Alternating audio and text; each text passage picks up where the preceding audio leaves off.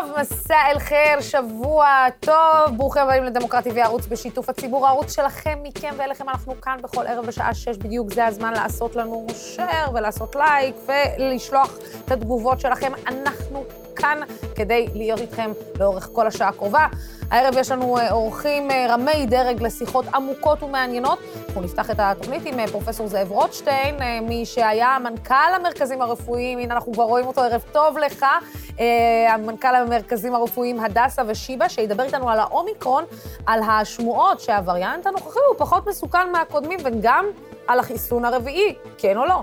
לאחר מכן נתארח אצלנו באופן, כבר נמצא איתי פרופסור מנואל טרכטנברג, הכלכלן החברתי, שעשה במאי האחרון אה, שינוי מפתיע, כאשר מונה לראש המכון למחקרי ביטחון לאומי, מכלכלה לביטחון. איכשהו זה תמיד קשור פה, במיוחד במדינה, נדבר איתו על כלכלה, חברה, פוליטיקה וגם ביטחון. נינו אבסדזה, חברת הכנסת והעיתונאית לשעבר, תדבר איתנו על ולדימיר פוטין ומעלליו, וגם ננסה להבין האם פוטין מתכנן בקרוב מהלכים התקפיים באוקראינה אחרי האיום אה, שהוא שחרר לאחרונה, צפויה להיות אה, שיחה מרתקת. ולסיום כתבנו ישראל פריי יביא לנו חשיפה בנוגע לישיבה הקדם-צבאית בעיר לוד, ועל חריגות הבנייה שם. כדאי לכם להישאר. אבל את התוכנית, כאמור, אנחנו נפתח עם פרופסור זאב רוטשטיין. ההתמודדות עם הקורונה ממשיכה להיות מאתגרת, וריאנט האומיקרון אה, ממשיך להתפשט בקצב, בקצב מסחרר בארץ ובעולם, אבל ייתכן שהווריאנט החדש הוא פחות קטלני מקודמיו. האם נכונות השמועות? ערב טוב לפרופסור רוטשטיין. ערב טוב, סאדאת וסאדתי, איך אנחנו אומרים? מסע אל-חיר. מסע אל-נור, מסע אל-נור, איזה כיף אה, לראות אותך ואיזה כיף סוף סוף אה, לדבר איתך. אה, בתוך המילים שלך קברת את צמד המילים שמועות, וזה נכון, אני חושב שאם אנחנו יום אחד נעשה סקירה היסטורית על המגפה הזאת, אנחנו נראה שזו הייתה מגפה קודם כל של שמועות, הרבה שמועות מתרוצצות, הרבה דברים לא נכונים. ובואו נצלול אה, באמת אה, לעומקי מצבנו כיום, אנחנו אה, ללא כל ספק בעלייה של תחילת גל חמישי, כשאנחנו רואים את מספר הנדבקים היומי שכבר מתקרב לאלפיים נדבקים יומיים, ואנחנו מה שנקרא מסתכלים ומשתאים מקצב ההתפרצות הזאת, שזן האומיקרון בטוח בדבר אחד וזו לא שמועה, הוא בהחלט מתפשט בקצב הרבה יותר מהיר מה שהאלפא והדלתא שהכרנו אותם קודם, ולכן מה שנקרא מכאן הסכנה הגדולה שבכמות גדולה מאוד של מאומתים ונדבקים, אולי, וזה אני לא בטוח במאה אחוז, אולי גם נראה יותר מאושפזים ויותר חולים שזקוקים לטיפול נמרץ. בוודאות אנחנו יכולים להגיד כבר שיש מספיק ניסיון של מספר שבועות בעולם החל מדרום אפריקה ומדינות אחרות, שבעצם אומר שהזן הזה הוא פחות אלים, אוקיי? בנושא הזה. הוא פחות אלים. הוא פחות אלים, פרופסור רוטשטיין, אצלנו, כי אנחנו כבר מחוסנים בפעם השלישית, ובגלל זה אולי אנחנו מרגישים אותו פחות אלים, או שהוא פחות אלים בכל העולם אה, אה, באופן בוא כללי, נתחיל. גם בלי החיסונים, לאלו, לחלק של העולם שלא התחסן עדיין בחיסון השלישי או השני? בדרום אפריקה, בוודאות הוא פחות אלים, כי רמת החיסון שם היא נמוכה. אבל אצלנו, מה שנקרא על אחת כמה וכמה, הוא פחות אלים בגלל החיסון ובגלל שיש לנו למעלה מארבעה מיליון איש שמחוסנים כבר בחיסון השלישי שקראנו לו בוסטר. אבל ככל שזה טוב, אנחנו חייבים לזכור שבמדינת ישראל רק כארבעה מיליון פלוס התחסנו בחיסון השלישי, בבוסטר. ולכן יש לנו כר פורה לאומיקרון להמשיך ולהתפשט שמה, ואם נזכור גם שהילדים שלנו, באמת רמת החיסון שם היא נמוכה, והרבה מאוד הורים לא לקחו את הילדים שלהם עדיין להתחסן מגילאים 5 עד 12, שם יש אה, לווירוס הזה מכרה זהב להתפשט וגם לפגוע. ולכן אה, אה, אנחנו ברי מזל כמדינה, בגלל רמת החיסון הגבוהה שלנו, בגלל זה שהיינו הראשונים להתחיל בחיסון השלישי, אבל אה, מה שנקרא, אני רוצה גם להפתיע אותך בעוד ממצא. Mm-hmm. היום, כשאנחנו בודקים את אלה שחוסנו בחיסון השלישי, וכבר חלפו כמעט שישה חודשים מאז שהם קיבלו את הזריקה השלישית, רמת החיסון שלהם לא נותנת הגנה מספקת. לא נותנת הגנה מספקת, ולכן יש טעם, וההמלצות באמת של הצט"ם אה, לאשר כמשרד בריאות וכממשלה היא לעבור כבר עכשיו לחיסון רביעי ולהעלות את רמת החיסון של כולם. כי אנחנו לא מתארים לעצמנו אה, באיזה מצב נמצא החולה או משפחה של חולה או ביחד כשהם נאבקים על טיפת אוויר בתוך טיפול נמרץ, וכל זה ניתן למניעה עם רמת חיסוניות מתאימה.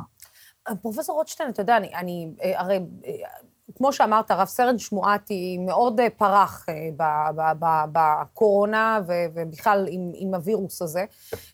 אבל אני חייבת לשאול אותך, אולי כדאי, גם, אני, אני סתם מעלה את זה, לא שאני רופאה, לא שאני אי פעם התיימרתי להבין ברפואה, קטונתי, ואתה יודע, אולי הגיע הזמן לשנות גם את ההגדרה של הקורונה, כאיזושהי מגפה, ואולי, אה, אתה יודע, אם אנחנו מגיעים למצב שבו אנחנו מתחסנים, כמו שאנחנו מתחסנים בשפעת כמעט כל שנה, אולי הגיע הזמן לשנות את כללי המשחק גם בהגדרה שלנו כלפי אותו, אותה, אות, אותה קורונה.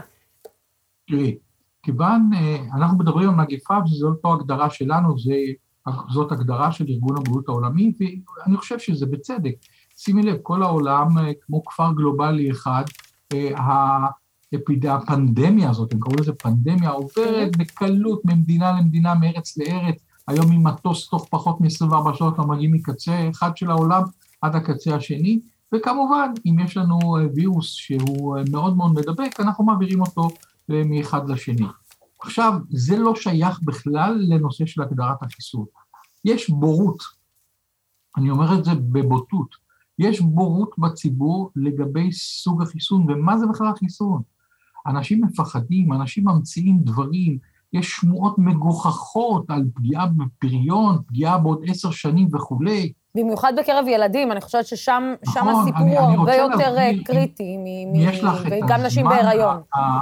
אם יש לך את הזמן המתאים, יש, יש. אה, שאני, אה, מה שנקרא, יסביר את הנושא של החיסון, הרי בוא נבין, מדובר בווירוס. וירוס יש לו מה שנקרא פיקוד, יש לו מוח. המוח הזה זה איזו רצועה של חומצות גרעין שנקראות RNA, זה וירוס RNA. מתוך כל החומצות גרעין האלה נשלחות הפקודות לווירוס איך להתרבות, איך לחדור לתאים, איזה חלבונים לייצר וכולי. המדע הצליח להגיע לכך שהוא ידע לגזור חתיכה קטנטנה מאותו RNA, אותו מה שנקרא שבב פיקוד, והשביב הקטן הזה יודע לייצר חלבון אחד, והוא החלבון של הזיז של הווירוס, זה הכל. חוץ מזה הוא לא יודע לעשות כלום. הקטע הקטן הזה, אוקיי, של ה-RNA, אנחנו קוראים לו mRNA, כי הוא שליח, יודע לקודד חלבון אחד שהוא של הזיז.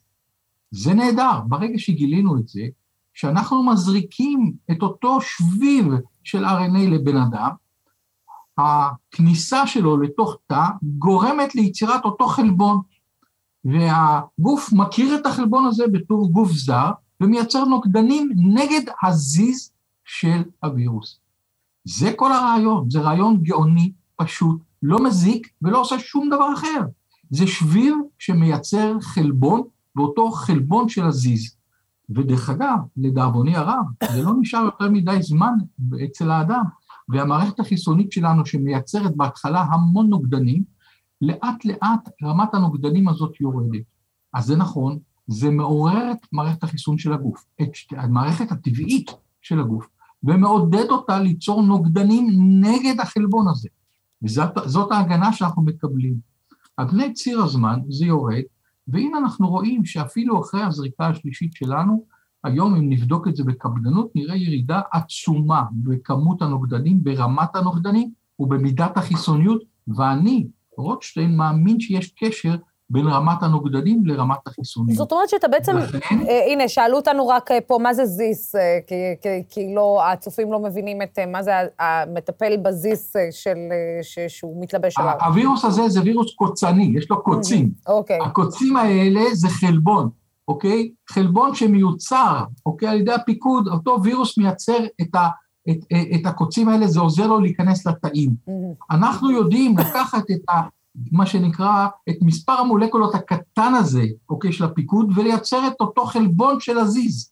ואז הגוף מגיב נגדו, לא קשור לחלבון, ב, ב, לא קשור לווירוס. הווירוס עצמו יודע לייצר הרבה מאוד חלבונים, שגם גורמים לו להיכנס לתאים, וגורמים לו להתרבות, וגורמים לו להרוג את התאים. אנחנו לא מדברים בזה, אנחנו מטפלים בממש שבב קטן שיודע לייצר אך ורק את החלבון של הספייק, של אותו זיז. וזה היופי של המערכת. נכון, יש בזה גם צרה. אם מחר בבוקר ישתנה הווירוס ובעזרת מוטציה הוא ישנה את החלבון של הזיז, אזי החיסון הזה לא יהיה יעיל. וזה באמת בעיה, אבל לשמחתנו, עם כל השינויים שהווירוס הזה עובר, ואנחנו קוראים לזה וריאציות, אנחנו קוראים לזה וריאנטים, אנחנו קוראים עכשיו לווריאנט הנוכחי אומיקרון, הוא עשה הרבה מאוד מוטציות והגיע לכך שהוא זן שנקרא אומיקרון. והזן הזה עדיין רגיש לחיסון, רגיש למערכת החיסונית שלנו, וזה מצוין. ואם אנחנו נקפיד על כך שנהיה מחוסנים, אנחנו נמשיך לחיות חיים רגילים. אתה, אתה יכול... ניתן... אה, כן, אתה יכול, אתה יכול להמשיך, סליחה. ואם ניתן לו להתפשט בתוך הלקונות שחסרה מה שנקרא חיסון, אם זה ילדים, או אם זה אנשים שבחרו לא להתחסן ומסכנים את עצמם, מאוד הם מסכנים את עצמם, אז הרי הוא ירביץ עוד מוטציות ויהיה עוד וריאנט. ובאמת, אני לא יכול להגיד שאם כל המדינה תהיה מחוסנת לא יהיו וריאנטים, מדוע? כי אנחנו גרים בכפר גלובלי, ובכפר הגלובלי יכול להיות שיש מדינות אחרות לא מחוסנות ששם יצמח הווריאנט החדש. אבל זה בוודאי יעזור לנו. ההגנה שאנחנו נותנים לעצמנו ולסביבה היא מאוד מאוד חשובה. ותראו, באמת, ישראל מגיע לה פרס על הנושא הזה של החיסוניות, מה שנקרא בכמויות גדולות. אנחנו בסך הכל עם למעלה מארבעה מיליון איש שמחוסנים גם בחיסון שלישי, ואני אישית מאוד מקווה שתוך זמן קצר נלמד שאנחנו צריכים לחזור על החיסון כל תקופה מסוימת, זה יכול להיות כל חצי שנה, כל שנה, וכמו שפעת נגן על עצמנו מהמחלה הזאת ונוכל לחיות חיים רגילים. אגב, אה, אגב, אה, פרופסור אה, רוטשטיין, אני מנסה רגע להבין, בעקבות הדברים שאתה אומר, אחת הסיבות שילדים נדבקים פחות זה בגלל שהמערכת החיסונית שלהם, יש בה יותר נוגדנים מאשר מערכת חיסונית אצל אדם מבוגר? אנחנו, מה שנקרא, לא יודעים את התשובה המדויקת לשאלה שלך. בהתחלה חשבנו שילדים בכלל לא נדבקים. Mm-hmm. ככה הייתה הסברה, כי לא הכרנו את הווירוס, והיה לנו תיאוריה כזאת שילדים אה, לא נדבקים. לאחר מכן הבנו שילדים כן נדבקים. אז אמרנו, הם נדבקים, אבל אה, מה שנקרא, הם נדבקים פחות מהמבוגרים, בגלל שיש להם מערכת חיסון תקינה, והמבוגרים, חלקם חולים במחלות א', ב', ג', ד', ומערכת החיסון שלהם פחות טובה. עכשיו אנחנו רואים, בגלל שחשפנו את הילדים, הילדים שלנו בעצם לא מחוסנים, לעומת המבוגרים. אנחנו רואים שהווירוס הזה פוגע גם בהם, ומה שהיותר חמור בעיניי, שיש אחוז קטן אמנם, אבל אחוז שנפגע במה שאנחנו קוראים לונג קוביד, או פימפס, ואלה תסמונות קשות, ואנחנו פוגעים בילדים שאנחנו צופים מהם חיים ארוכים, וזה כאילו אנחנו המבוגרים אחראים לכך. אי אפשר לדרוש מילד בן חמש או בן שש שידע לדאוג לעצמו, אני חושב שההורים צריכים להיות מספיק אחראים לדאוג לילדים. ההשתהות שלהם בנושא של חיסון הילדים לא מובנת לי, אני קושר אותה לכל שמועות השווא שמתרוצצות באוויר, לקבוצות מאוד אלימות שמתנגדי חיסונים, אוקיי? לאנשים שלא מבינים מה זה החיסון, לאנשים שמפיצים תיאוריות, וחלקם בזדון דרך אגב, שהחיסון פוגע בפריון, יפגע בהם עוד עשר שנים, בעוד עשרים שנה. אני לא מצליח להבין את זה, כי תראו את כל הממסד הרפואי, תדברו עם כל רופא, אתם תראו די תמימות דעים שחייבים להגן גם על הילדים היום. יש לנו מספיק עדויות לכך שילדים עלולים להיפגע מהמחלה הזאת, ואוי ואבוי לנו שאנחנו גורמים נזק במו ידינו לילדים שלנו. אה, אני רק, אה, אתה יודע, אני, אני זוכרת, אה, אתה יודע, היו כל כך הרבה תחזיות לגבי מערכת הבריאות בישראל שהולכת לקרוס. אני זוכרת את אותה כתבה שלך יושב ודומע אה, מול אה, המצלמות ואומר, אני לא מצליח אה, לשלם לספקים שלי, אני נכון. מגיעה על סף אה, קריסה. בסוף, אתה חושב שמערכת הבריאות בישראל הצליחה לעמוד על אף הלחצים, או אני ש... אני חושב, לא, אני, אני באמת, זו תקופה שהייתי מנכ"ל הדסה, שהנושא התקציבי לא הוסדר, והעלויות אה, גם של הקורונה וגם עלויות אחרות של תחלואה אחרת כי היינו משותקים ב-2020, ב-2021 התחלנו לפתוח חזרה את המערכות, יש עוד מחלות, ולא היה כסף לממן את פעילות בית החולים, היינו צריכים להתחנן לפני האוצר, והיינו מוכרחים להפגין מול משרד האוצר בדרישה לממן את מערכת הבריאות, ואני חושב שהלקח, לדאבוני, עדיין לא נלמד עד הסוף. אני חושב שבתי החולים עדיין היום הם בקשיים תקציביים, זה לא הזמן, לא המקום ולא הצורה לייבש את בתי החולים מבחינת התקציבים, ומדינה שמכבדת את עצמה צריכה קודם כל לאפשר למערכת בריאות לעבוד ולתת מה שנקרא שקט נפשי גם לאוכלוסייה, במיוחד בתקופה שהיא לא ודאית, לא ברור מה הולך עוד להיות, ואנחנו צריכים כן להתכונן ולא מה שנקרא לבוא אל עצמנו בטענות לאחר מעשה, למה לא עשינו, למה לא התכוננו, למה לא הצטיידנו, למה לא הכשרנו רופאים וכולי וכולי וכולי. אני מאמין שצריכים את הדברים האלה לעשות בשכל רב, בהיגיון, וצריכים להכין את מערכת הבריאות שלנו גם לאסונות. אסונות קורים, אז היום אנחנו בפנדמיה, מחר זה יכול להיות משהו אחר.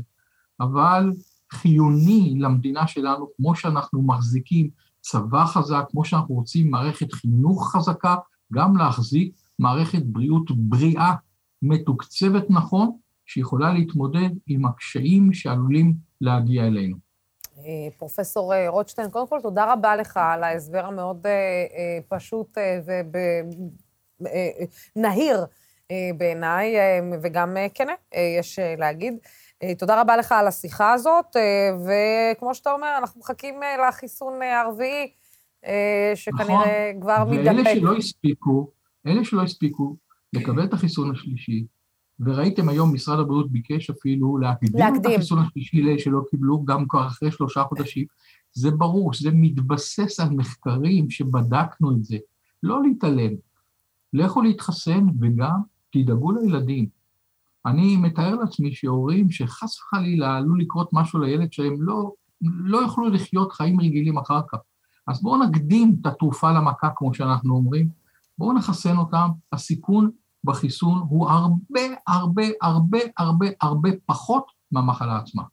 כן, הדברים מאוד ברורים. אה, רוטשטיין, תודה רבה לך על השיחה הזאת.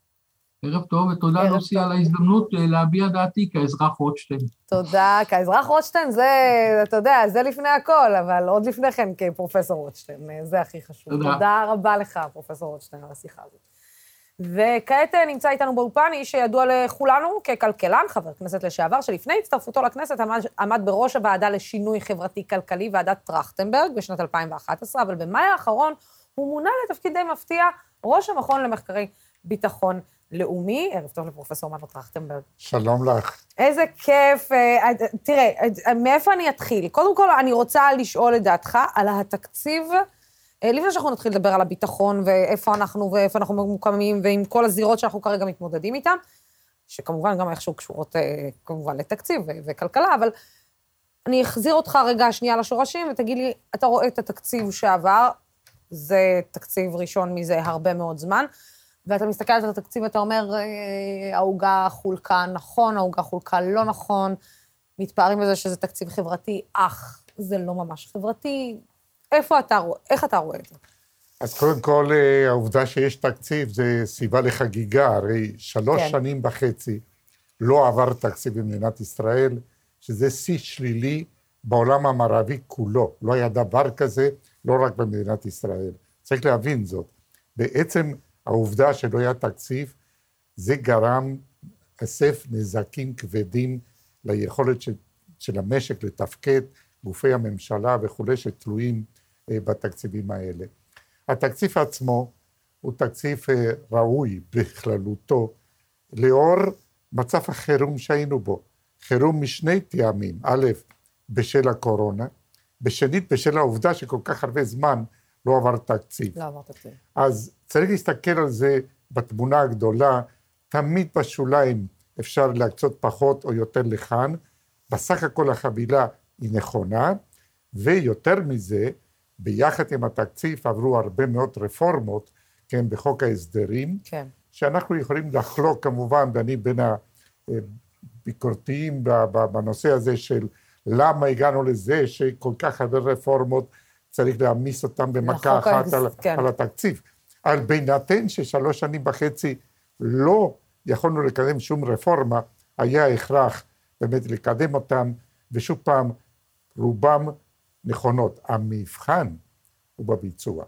המבחן הוא באיזה מידה הממשלה הזאת תהיה יציבה מספיק כדי להוציא לפועל, כן, את, את אותם סעיפי תקציב ואותן רפורמות שהוטמעו אה, לפני מספר חודשים. ובכל זאת, אה, פרופסור אה, טרכטנברג, אתה רואה בעצם את מגמת עליית המחירים שאנחנו חווים כרגע. הטענה היא שיש כרגע עליית מחירים בכל העולם, שאנחנו גם מושפעים מעלויות שינוע, על אף התחזקותו של השקל, ועדיין אנחנו רואים ממשלה עם הרבה מאוד חברי כנסת חברתיים, שישבו באולפן הזה ובהרבה מאוד אולפנים, ודיברו על יוקר המחיה, ודיברו על כמה שלא פשוט פה, ודיברו על כמה שקשה כאן, דיברו על מהפכה כלכלית, ופתאום אנחנו ניצבים היום גם בפני עליית מחירים, גם מחירי נדל"ן שמרקיעי שחקים, גם סל קניות שלא הופך להיות יותר זול, חקלאות, שזה אולי אחד הדברים הכי חשובים אה, שיש לנו במדינה.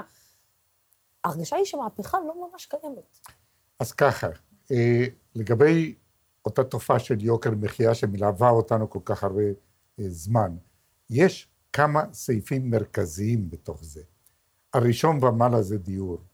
מה שקורה בדיור במדינת ישראל זו שערורייה מתמשכת. אותה מחאה של 2011, איפה היא החלה?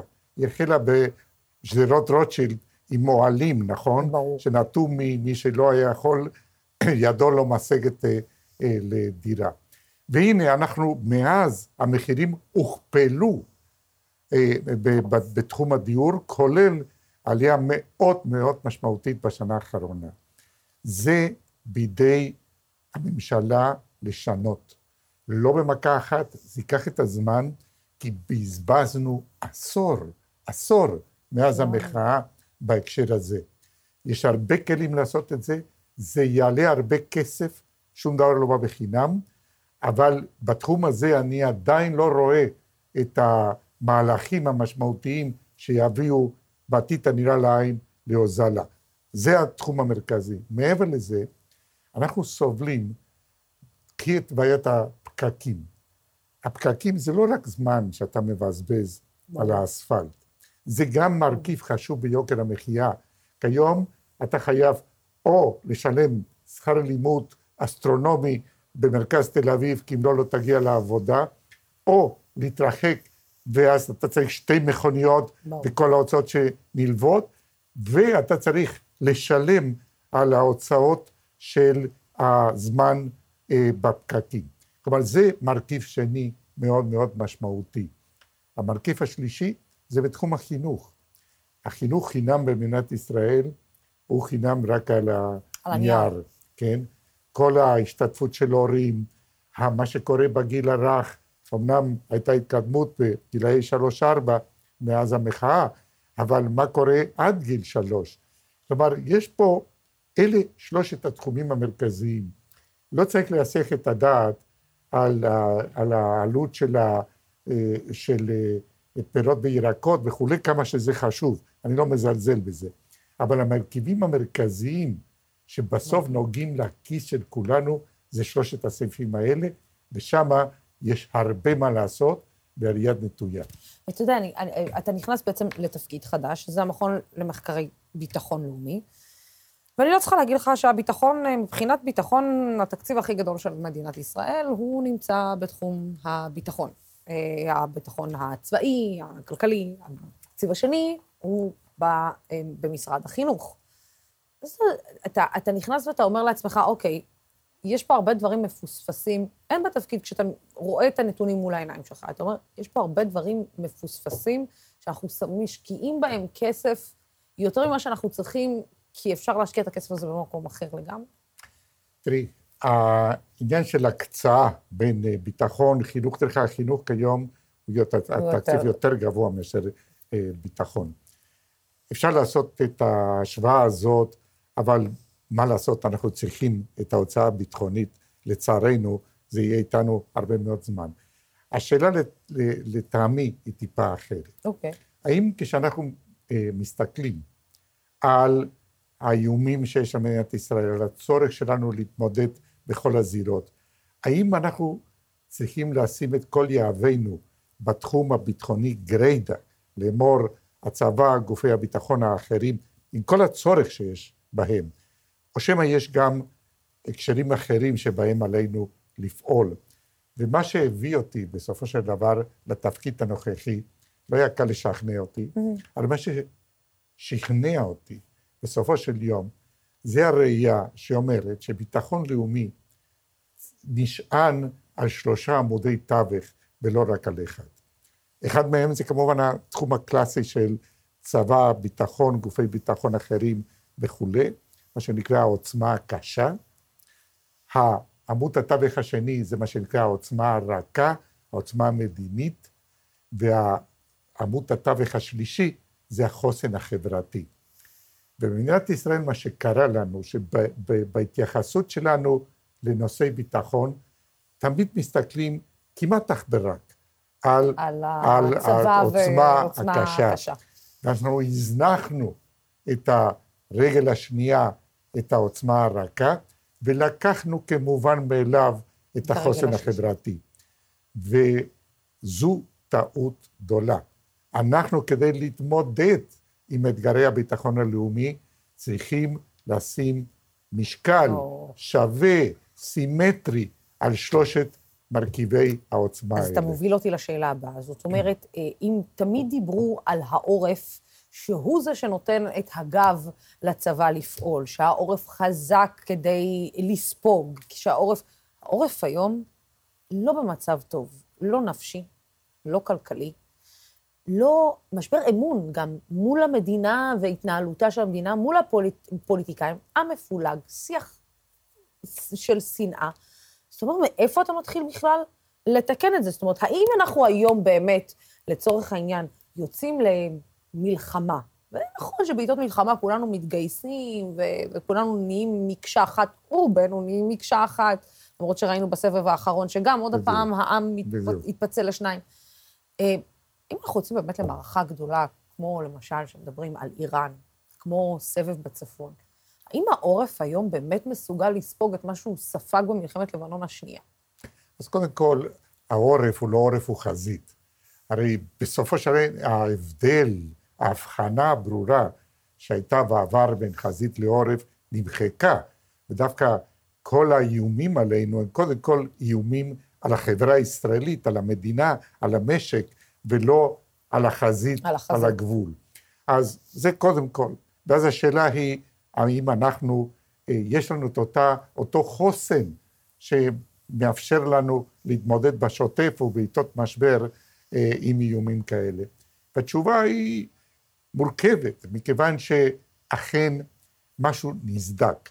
תראי, מה שקרה בשומר החומות, בסבב האחרון מול עזה, ההתפרצות האלימה שהייתה בערים המעורבות שלנו, פעם ראשונה מאז מלחמת השחרור, שיש לנו תופעה כזאת, כן, של חזית פנימית, בעת שאנחנו אה, נאבקים, נלחמים עם אויב חיצוני.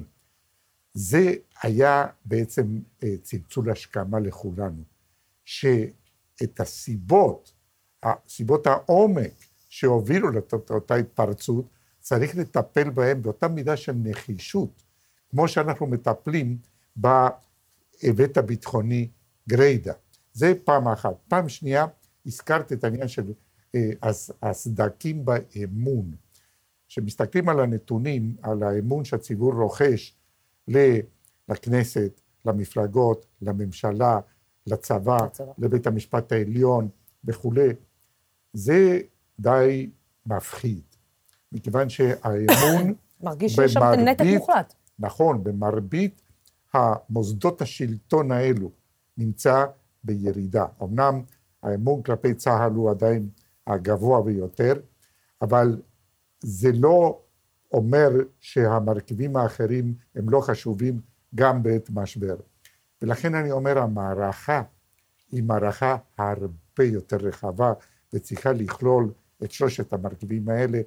זו הסיבה שאני נמצא באיפה שאני נמצא כיום. כשאתה בעצם אה, מסתכל על המערכה האחרונה שהיינו בה בשומר חומות, ואתה רואה את ה... פשוט, גם היחסים בין יהודים וערבים, שחוו, נגיד, משבר לא, לא קטן, וגם היחוס, היחסים בין היהודים בינם לבין עצמם. זאת אומרת, נכון. מבחינת מחנאות פוליטית של נכון. ימין ושמאל. אתה אומר לעצמך ש, שבעצם הסכנה אולי הגדולה יותר היא מה שקורה כרגע בפנים מאשר מה שקורה לנו בחוץ? כן, תראי, אה, כיום אנחנו לא המדינה היחידה שחווה פולריזציה, קיטוב כל כך גדולה בתחום הפוליטי, שהופך לפוליטי זהותי, למין מחנאות אה, שזה לא לפי הקווים הקלאסיים שהיינו רגילים אליהם, בטח שהשיח הוא לא לפי זה. בארצות הברית מדברים על כך שהמצב בארצות הברית כיום דומה בכמה פרמטרים למה שהיה ערב מלחמת האזרחים בשנת 1860.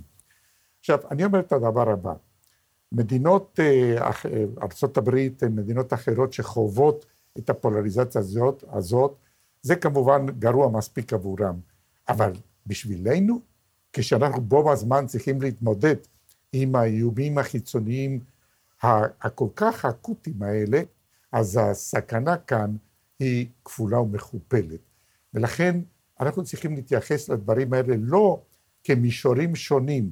טוב, אתה יודע, אני קם בבוקר, אני מטפל בביטחון, ובשעות הערב אני מקטר מול הטלוויזיה לאור מה שאני רואה, מה שקורה בכנסת, והכיתוב. לא, זה חלק מאותה, אותו ספקטרום של תופעות שאני חייב לטפל בהן למען עתיד המדינה, למען עתיד החברה בישראל.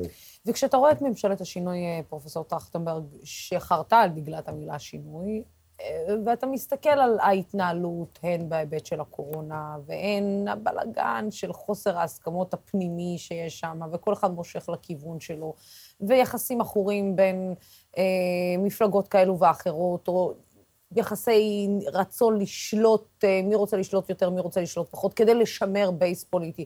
אתה אומר לעצמך, באמת הגענו לש... לממשלת שינוי ש... זה מה שרצינו, או שזה הולך להרע עוד יותר. זאת אומרת, אתה יודע, על אף המילה אחדות של כל כך הרבה מפלגות בתוך ממשלה אחת, אחדות אנחנו לא רואים כאן.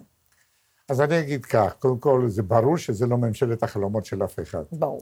אבל כנגד מה שאומרים, טוב, אתה יודע, זו ממשלה שהיא משותקת, מכיוון שאיך זה יכול להיות? היא מכילה גם ימין, גם מרכז, גם שמאל, גם מפלגה אה, ערבית, אז איך ממשלה כזאת יכולה לתפקד?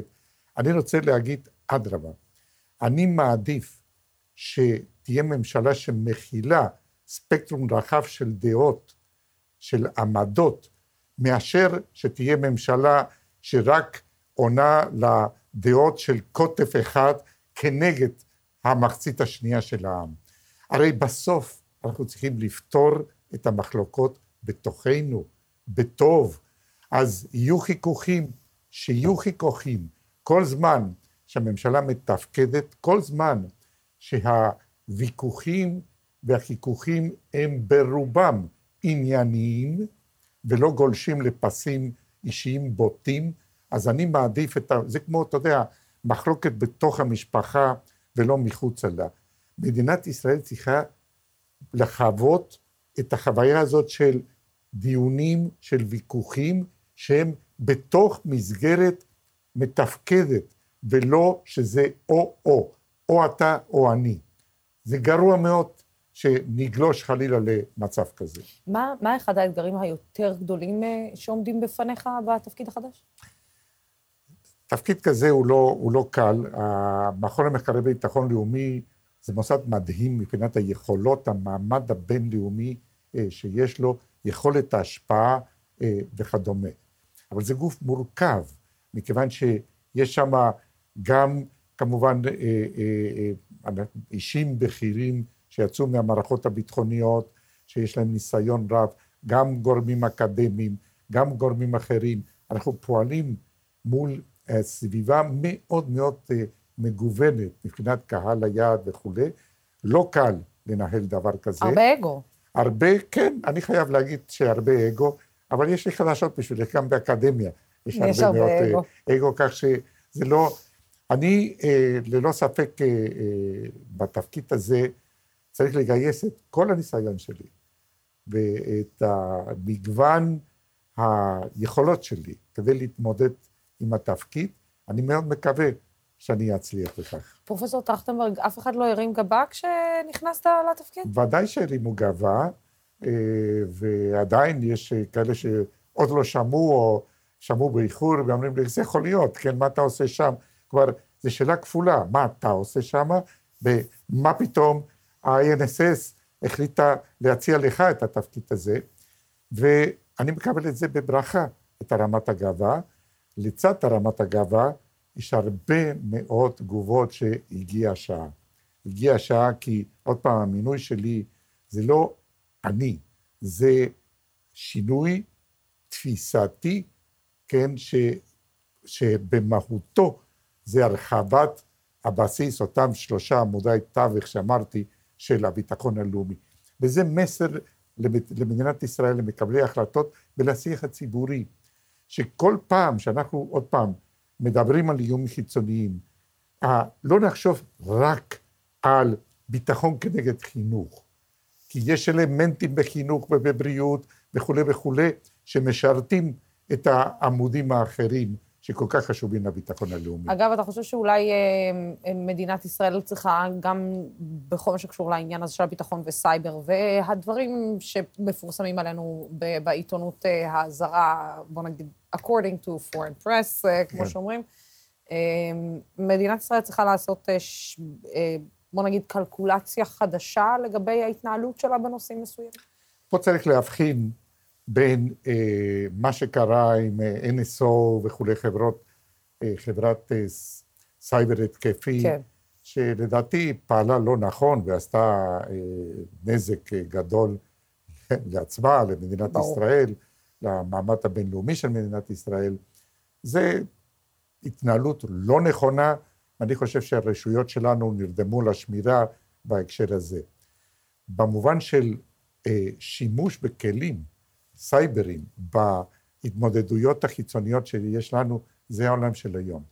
זה פשוט מדהים כמה שהזירה הזאת, הזירה הסייברית, הפכה למרכזית, ואנחנו מעת לעת מתעוררים לסיכונים עלינו, מה שקרה בבית חולים הלל אה, יפה, וכן, מה שקרה בחברת אה, שירביט, כן, שהותקפה, mm-hmm.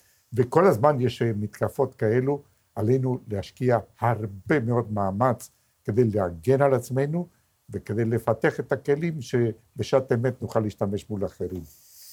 לשנות את תפיסת הביטחון, ואולי גם להפוך להיות פחות יחצנים, לא? אה, בתפיסת העולם שלנו? אה, גם. בניגוד אה, למה גם, ש... גם, גם, לא יזיק. לא יזיק לנו לפחות נכון. להיות זה, לפחות מה ש...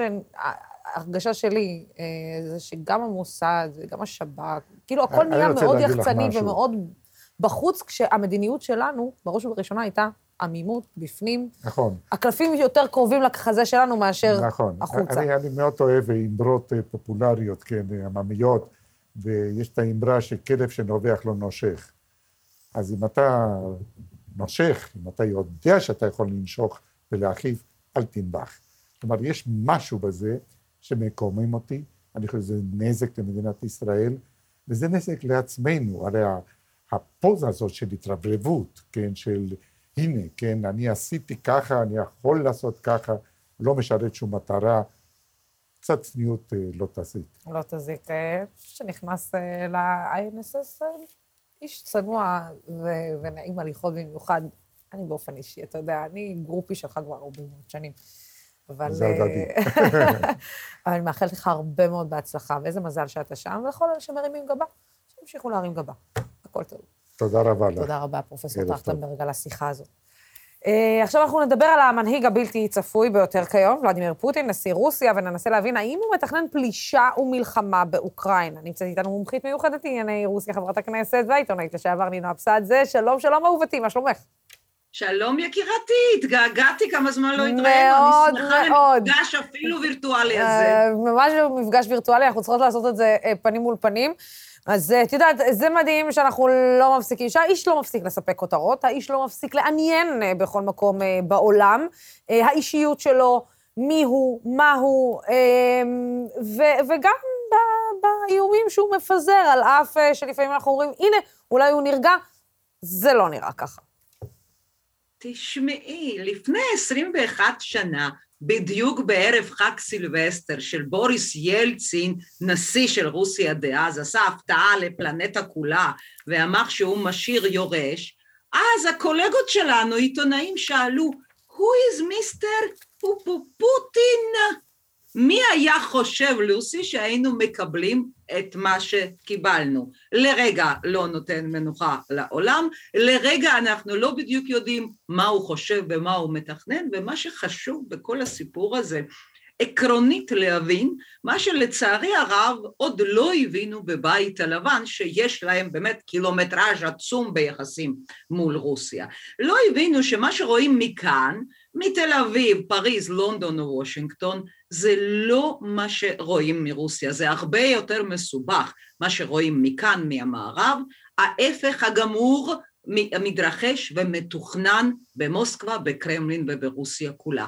ופוטין תפס את הפטנט הזה של חוסר הבנה טוטאלי בין רוסיה לעולם המערבי, ודי יודע לנגן את המנגינה הזאת כל פעם בהתאם לסיטואציה מחדש, ולהכניס כל העולם לדאגה ולמחשבות, והנה אנחנו שואלות מה הוא יעשה מחר מחרתיים, איש לא יודע, תשובה קצרה בינתיים, לפי דעתי כעת באוקראינה זה משחק שרירים, ולא באמת הכנות לאיזה פעולה צבאית רצינית. זהו, אני, אני, אני, זה כבר משחק, אה, משחק של שרירים כבר הרבה מאוד שנים בכל מה שקשור אה, לאוקראינה, אה, והשאלה היא, את יודעת, למה בעצם, איך זה יכול להיות שהדבר הזה לא מגיע לכדי פתרון. זאת אומרת, שמישהו בא ו... אני לא יודעת אם אפשר, אבל עוד פעם, קטונתי, אנחנו נמצאים במזרח התיכון, עם סכסוך מתמשך בין הרבה מאוד שנים, אבל ובכל זאת, כשאנחנו רואים שבעצם יש רק זריקת מהלומות כזאת או אחרת, וזריקת מילים כזאת או אחרת, שלא באה לכדי פתרון, אז, אז למה בעצם ממשיכים להתרגש ממה שיש לאיש להגיד? תשמעי, קודם כל, זה לא ייגמר מבחינה אחת פשוטה, זה חדשות אולי רעות, ואני מאחלת לאוקראינה שהיא מדינה עצמאית, שאצלה הכל יהיה שקט ושלום ושלווה, אבל הבעיה הבסיסית, כן, בעיה במרכאות של אוקראינה, שהיא ממש, לוסי, גדר הפרדה טבעי. היא חומת ברלין החדשה, היא גדר הפרדה בין רוסיה לבין המדינות של נאט"ו. לא יעזור לה כלום, ככה היא נולדה גיאוגרפית, ומי כמונו יודע, אתה לא יכול לקחת מדינה ולהעביר אותה ממקום למקום כרצונך. אז זה אחד הבעיות, ובגלל זה אין הרבה תקוות שהסיפור הזה ייגמר מהר ויגיעו למסקנה כלשהי. למה? כי אוקראינה בעצם, בעצם תקועה בין רוסיה למערב. מאוד מאוד חשוב לציין שיש לה כל הזכויות של מדינה עצמאית להיות פרו-מערבית, להיות חברה באיחוד האירופאי, בנאט"ו, כל מה שהיא רוצה, אבל יש לה כנראה גם חובה פוליטית, או ריאל פוליטיק אומר לה, תסתכלי מי השכנה שלך מהצד המזרחי ולשכנה הזאת כשקוראים רוסיה. ולרוסיה יש גם אינטרס משלה. לא התקרבות של נאט"ו לגבולותיה של רוסיה בעוד מילימטר אחד כי גם ככה לוסי לפני שלושים שנה כל העסק הזה שהיה נקרא ברית המועצות התפרק נו, מצד אחד מצוין, אין על זה בכלל ויכוחים. עכשיו, מה הרוסים חוו מההתפרקות ההיא? שברגע שהאמריקאים תפסו שהטובים ניצחו ואין יותר את המדינה הסוציאליסטית מפחידה ומאיימת על העולם, אז עכשיו אפשר לקחת את נאט"ו ולהביא אותה עד לאולי גבולותיה של רוסיה. הכל טוב ויפה, אבל תשאלו את הרוסים בכלל, אגב, שחלקם הגדול בינתיים ממשיך ומצביע פוטין, והוא מממש את מה שהעם שלו רוצה. הוא לא רוצה לראות את האויב הגדול על הגדרות, כי רוסיה, אם אני אקח מפטר הגדול, בחיים לא הייתה במצב כזה. עוד פטר שהקים את האימפריה אמר, רוסיה מספיק גדולה וחזקה, אבל היא צריכה חגורת הבטיחות מסביבה, ואז הלכו וכבשו כל מיני, על פי האזורים הגיאוגרפיים, ההגדרות של היום, כל האזורים של ים הבלטי, ליטא, לטביה, אסטוניה, אוקראינה, בלרוס, גיאורגיה, ארמניה, מזרח, מרכז אסיה, כל זה התפקיד של הרפובליקות הסובייטיות לשעבר, היה בעצם להיות חגורת הבטיחות של רוסיה הגדולה. עכשיו, סטלין בזמנו עוד הלך והרחיב את החגורה הזאת דרך חגורה חיצונית, שזאת הייתה מזרח אירופה, כל המדינות הסוציאליסטיות שהיו חברות בברית ורשה, שברית ורשה זה ברית הנגדית לנאט"ו. יום אחד אין ברית המועצות, אין אה, אירופה מזרחית סוציאליסטית, אין ברית ורשה, וכפי שרוסים אומרים פעם אחר פעם, מה הם ציפו שהאמריקאים גם יסגרו ויכבו אורות בנאט"ו, ובמקום כל זה הם רואים שמדינות הסוציאליסטיות של מזרח אירופה לשעבר פעם אחר פעם זה מצד כניסתם לנאט"ו ולאיחוד האירופאי וזה אומר לא שגאווה רוסית נפגעה, לא, תרגום בשטח שהטילים של האויב הולכים ומתקרבים לשטחה של רוסיה כפי שהיא לא רגילה וכאן פוטין מנסה לעשות מה שהעם שלו רוצה, הוא לא רוצה לראות טילים בסלון הבית שלו. אבל לא רק זה, את יודעת, נינו, הרי מה שקורה עם, עם רוסיה זה שזה מאוד אה, מצחיק אותי שאת יודעת, ארה"ב אה, כל כך אה, מתנגדת לרוסיה, כי בכל מקום שארה"ב, בוא נגיד, הותירה הרס, או הייתה, הטביעה חותם, רוסיה נכנסה לאותו ואקום שארצות הברית הותירה, ותפסה את המקום שארצות הברית אה, קלקלה, או ניסתה לתקן ולא הצליחה, או שראי ערך, כל מה שקורה במזרח התיכון אה, אה, ושות'. אז את יודעת, אני, אני, קצת מצחיקה אותי, קצת הצביעות ה... איך נקרא לה, האמריקאית סלאש האירופאית לגבי רוסיה, כשהאמריקאים לא יותר טובים.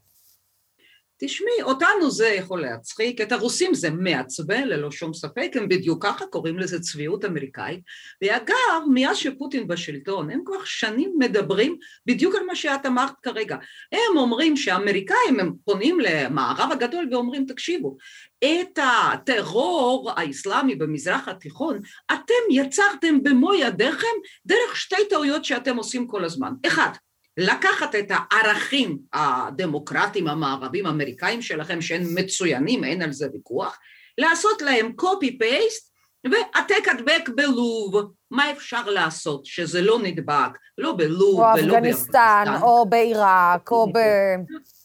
נכון, והטעות השנייה זה חלוקת הטרוריסטים, אומרים רוסים, אפרופו צביעות, לטובים ולרעים. למשל, אנחנו יודעים שבסוריה יש מורדים נגד אסד שהם בעיני, בעיניים אמריקאיות נחשבים כיותר מתקדמים ויותר דמוקרטיים ויש את דאעש.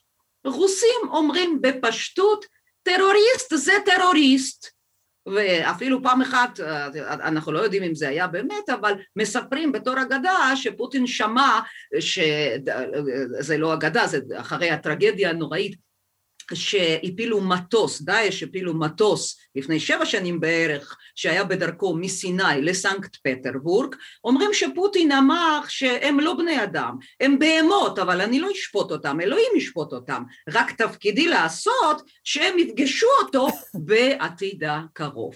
לא יודעת אם זה רק אגדה או שזה קרה באמת, אבל זאת הגישה של רוסיה. אין טרוריסטים רעים וטובים. הם רואים את כל הסיטואציה העולמית חד משמעית כצביעות של המערב הגדול. כן, אמר uh, פוטין, יש להגיד צביעות משל עצמו ובעייתיות משל עצמו בדברים אחרים, וכל הנושאים שקשורים לזכויות אדם, אבל זה לפעם אחרת. נינו אבסד, זה תענוג גדול כל פעם מחדש, אה, לקבל ממך הרחבת אה, אה, ידע. תבואי, תבואי, אנחנו צריכים לדבר על הרבה מאוד נושאים. אני אבוא, תענוג לדבר איתך, יקירתי. תודה רבה, אהובה. אנחנו כמובן נשתמע בקרוב. תודה רבה. כן, ועכשיו נמצא איתנו כתבנו ופרשננו ישראל פריי, שמביא לנו סיפור על המכינה הקדם-צבאית בלוד. מסתבר שאחרי אירועי שומרי חומות, במכינה הסתבכו עם חריגות בנייה, וכעת הם תחת הליך משפטי. ערב טוב, ישראל. ערב טוב, לוסי, ערב טוב, צופות וצופים. אכן, אה, במרכז הסיפור שלנו עומד אה, מוסד הדגל של הגרעין התורני אה, בלוד. אה, שלאחר שורות, שורת עבירות שהוא מבצע, אה, הוא עומד בפני הגשת כתב אישום וגם תהליך של אה, ביטול ההקצאה. אנחנו מדברים על המכינה הקדם-צבאית מעוז, היא מופעלת על ידי עמותה ששייכת לגרעין התורני, ממוקמת בלב השכונה המעורבת, שכונת רמת אשכול, והיא גם עמדה במוקד מאורעות מאי, שם חלק ממנה נשרף. אה, תוך כדי שאנחנו משדרים כאן אה, בדמוקרט TV את המאורעות, אנחנו אה, רואים משאיות גדולות, הרבה משאיות שנכנסות לשם, והיום מתברר כי המאורעות האלה מנוצלים למעשה לשורה של עבירות שהמכינה הזו עושה במקום, וזה מתגלה למעשה באמצעות מודעות. אה, שבהם מתברר שהמכינה פתחה במקום מוסד חינוכי, עמותה, הקצאה עירונית, היא פותחת במקום סוג של מלונית, חדרי אירוח. אה, שבהם הם מזמינים אנשים אה, להתארח במקום, אבל זו רק ההתחלה. מה, כאטרקציה לבוא לבלות בעיר לוד? אה, מי שרוצה לראות בזה אטרקציה, מה שחשוב שזה מקומות אירוח שנמצאים במוסד חינוכי, בעמותה, שזה דבר אה, הכי אה, רחוק אה, מתקין, אבל זה רק החלק הקטן. אה, עם הזמן מתברר כי המכינה אה, בונה במקום, אה, תוך כדי חריגות אה, בנייה משמעותיות, גג למשל של 400 מטר, אה, ועוד אה, ועוד אה, חריגות בניגוד לחוק. דרך אגב. עכשיו, אה, זה, מדוע, זה מתחם, מתחם די גדול. עכשיו מתברר גם שהמכינה... ראשיה מקבלים צווי הפסקה מנהליים להפסיק את העבודות, והם ממשיכים, אה, אה, ממשיכים בשלהם חרף הדבר הזה. אנחנו אה, גם נפרסם היום מכתב שהיועץ המשפטי של עיריית לוד משגר למכינה מכתב חמור שבו הוא כותב להם, המדובר בעבירות בנייה אה, בוטות אה, והחמורות בכל אה, קנה מידה. הוא מתאר בעיקר את התהליכים של הבנייה וגם מתייחס למלונית שנפתחה שם. וכך הוא כותב, אין הדעת סובלת מצב בו עמותה שקיבלה נכס עירוני איננה ממלאת אחר תנאי החוק ביחס לקבלת היתר בנייה או ביחס להפרת צווים מנהליים. אה, אה, הוא מדבר על שהפעולות האלה מהוות אה, הפרת הסכם ההקצאה ועילה לביטולו. הוא דורש מהם לפרק את זה מיידית וגם מתריע כנגד הליכים פליליים ואזרחיים שיינקטו שם. אנחנו משוחחים היום בין היתר עם חברת מועצה בלוד, פידה שחאדה, היא מוכרת קצת בקרב הציבור, ומלבד הדברים שהיא מעלה על עובדה שחריגות בנייה משמעותיות אה, בקרב השכונות או בקרב הציבור היהודי פחות נאכפות אה, לעומת מה שקורה בציבור הערבי. היא מבקשת להזכיר כי מדובר בשכונה, למרות שהיא נקראת מעורבת, עדיין 70 אחוז מהתושבים בה הם אה, ערבים, והמתחם הגדול, מתחם ענק שנמצא בלב השכונה, הוא למעשה לא משרת את התושבים, הוא משרת מכינה קדם צבאית של אנשים שבאים מחוץ לעיר, ועכשיו אנחנו רואים שהוא גם צומח להיות איזשהו, אה, איזשהו, mm. כן, תוך אה, כדי חריגות בנייה, מה שהתושבים המקומיים שגרים שם, לא יכולים לא, אה, כמובן לאפשר לעצמם, אה, וכמובן אה, היו מקבלים על תוך שנייה וחצי צו הריסה, אבל בואו ניתן את התגובה של המכינה הקדם צבאית. נכון, אז... אה, מעוז חיים, במהלך שיפוץ פנימי של חדרי התלמידים ולאור הגידול במספר התלמידים במכינה, בוצעה הכנה לקומה שנייה במקום. בדיעבד מסתבר שהכנה זו דורשת היתר שהוגש זה מכבר, בהתאם למטרות העמותה, כוללות ציורים ואירוח קבוצות להכרת השכונה, מציעה העמותה את החדרים של תלמידי המכינה לטובת מימוש מטרות אלו. התשלום שנקבע הוא עבור כיסוי הוצאות האירוח, כפי שמתיר החוק. העמותה פועלת בהתאם לחוק במסגרת ההקצאה ומטרות העמותה. אז אם כן, בתגובת העמותה המפעילה את המכינה הקדם-צבאית, היא מתעקשת על כך שכל מה שנעשה במקום, כולל הפעלת המלונית וכולל חריגות הבנייה הגדולות, הן חוקיות. בואי שימי לב לתגובת עיריית לוד. מה שמוביל ו... אותנו לתגובת עיריית לוד. צו הפסקת עבודה נמסר לעמותת המכינה הקדם-צבאית מעוז חיים בגין עבודות טעונות היתר הכוללות תוספת גג ללא היתר מעל מבנה קיים. העבודה לא נעצרה בפועל על ידי העמותה בטענה כי היא מעוניינת להסדיר את הבנייה. הובהר לעמותה שהאירוח היחיד שניתן להקצות לו שטח ציבורי הוא אירוח לבני משפחות החניכים מדרגה ראשונה בסופי שבוע בתשלום סמלי. היועץ המשפטי הורה להנדסה להשלים את תיק החקירה שנפתח כנגד העמותה בהקדם ולהגישו לצורך הגשת כתב אישום. לעמותה נשלחה הודעה בדבר התראה בטרם ביטול ההקצאה, הן בשל ביצוע לכאורה של עבירות הבנייה והן בשל השכרת חדרים לכאורה באופן המנוגד למטרות ההקצאה. ככל שהעמותה תגיש בקשה לשינוי ההקצאה, ועדת ההקצאות תביא בחשבון במכלול שיקוליה את ההתנהלות של העמותה. אם כן, לוסי, אה, זו התגובה של העירייה, ואנחנו מדברים על... העירייה מאשרת את הסיפור שלך. אה, לחלוטין, ואנחנו מדברים בסוף על אה, גרעין תורני שמגיע לשכונה בלוד, מביא לשם לפני כחמש שנים בסך הכל מוסד גדול של מכינה קדם צבאית. ברקע המהומות הוא בוחר להמשיך, להרחיב, לפתח אותו, בניגוד לחוק. אה, וכפי שאנחנו רואים, כפי שהיועץ המשפטי אה, קורא לזה הפרה בוטה וחמורה, אה, וכפי שאנחנו רואים במידע שהבאנו ובתגובת העירייה, המכינה עומדת בפני הגשת כתב אישום, וגם ההקצאה שלה את המקום, לכאורה, מאחר שהם חרגו ממנה, יפתחו, נגד, יפתחו, יפתחו בהליכים לביטולה. אגב, זה סיפור שאתה עוקב אחריו כבר הרבה זמן, מי שעוקב אחריך אחרי הטוויטר יודע שאתה עוקב אחרי הסיפור הזה די הרבה זמן, עוד משומר, במיוחד אחרי שומר חומות. אמ, הדבר הזה בעצם בסוף יוצר עוד אה, לבה, או מוסיף עוד אש לאש שכבר מבעבעת בין יחסי יהודים ערבים שם. נכון, אה, אני חושב שחשוב אה, להביא את התמונה המלאה, כמובן בלי להתעלם מאף, מאף צד, והתמונה המלאה היא, היא כוללת למשל את התהליך שהגרעין התורני עושה לאורך שנים. אה, במקום, הוא לא מגיע לשם בתמימות או באיזה שהם... אה, הוא מגיע לשם במטרה מוצהרת, לחזק את הייהוד של המקום, אה, וזה מגיע בסוף לכדי נקודת חיכוך, כי זה מגיע על חשבון אה, אה, אוכלוסייה אה, מקומית. הסיפור של המכינה הוא דוגמה לכך שבעיר, בשכונה עם 70 אחוז אוכלוסייה ערבית, בסוף מביאים למקום מכינה קדם צבאית, שהיא נהנית מהמשאב השכונתי, הקהילתי, המקומי, וזו רק דוגמה קטנה, זה כמובן מתבטא מהיתרי בנייה ועד תרבות ופעילות. את הכל צריך לשים, הכל צריך, הכל צריך להיות מסופר. כן, הכל צריך להיות מסופר, הכל צריך להכניס אה, לתוך המסגרת הנכונה. שזה יש אותך, ישראל. ישראל פריי, אה, תודה רבה. תודה, לוסי. אה, לך, מחר בשעה שש אנחנו נשדר לכם תוכנית מיוחדת לסיכום 2021 עם מיטב הפרשנים, כי הוא עימנו הולכת להיות תוכנית בון בוניירה. אלוהים, איזה...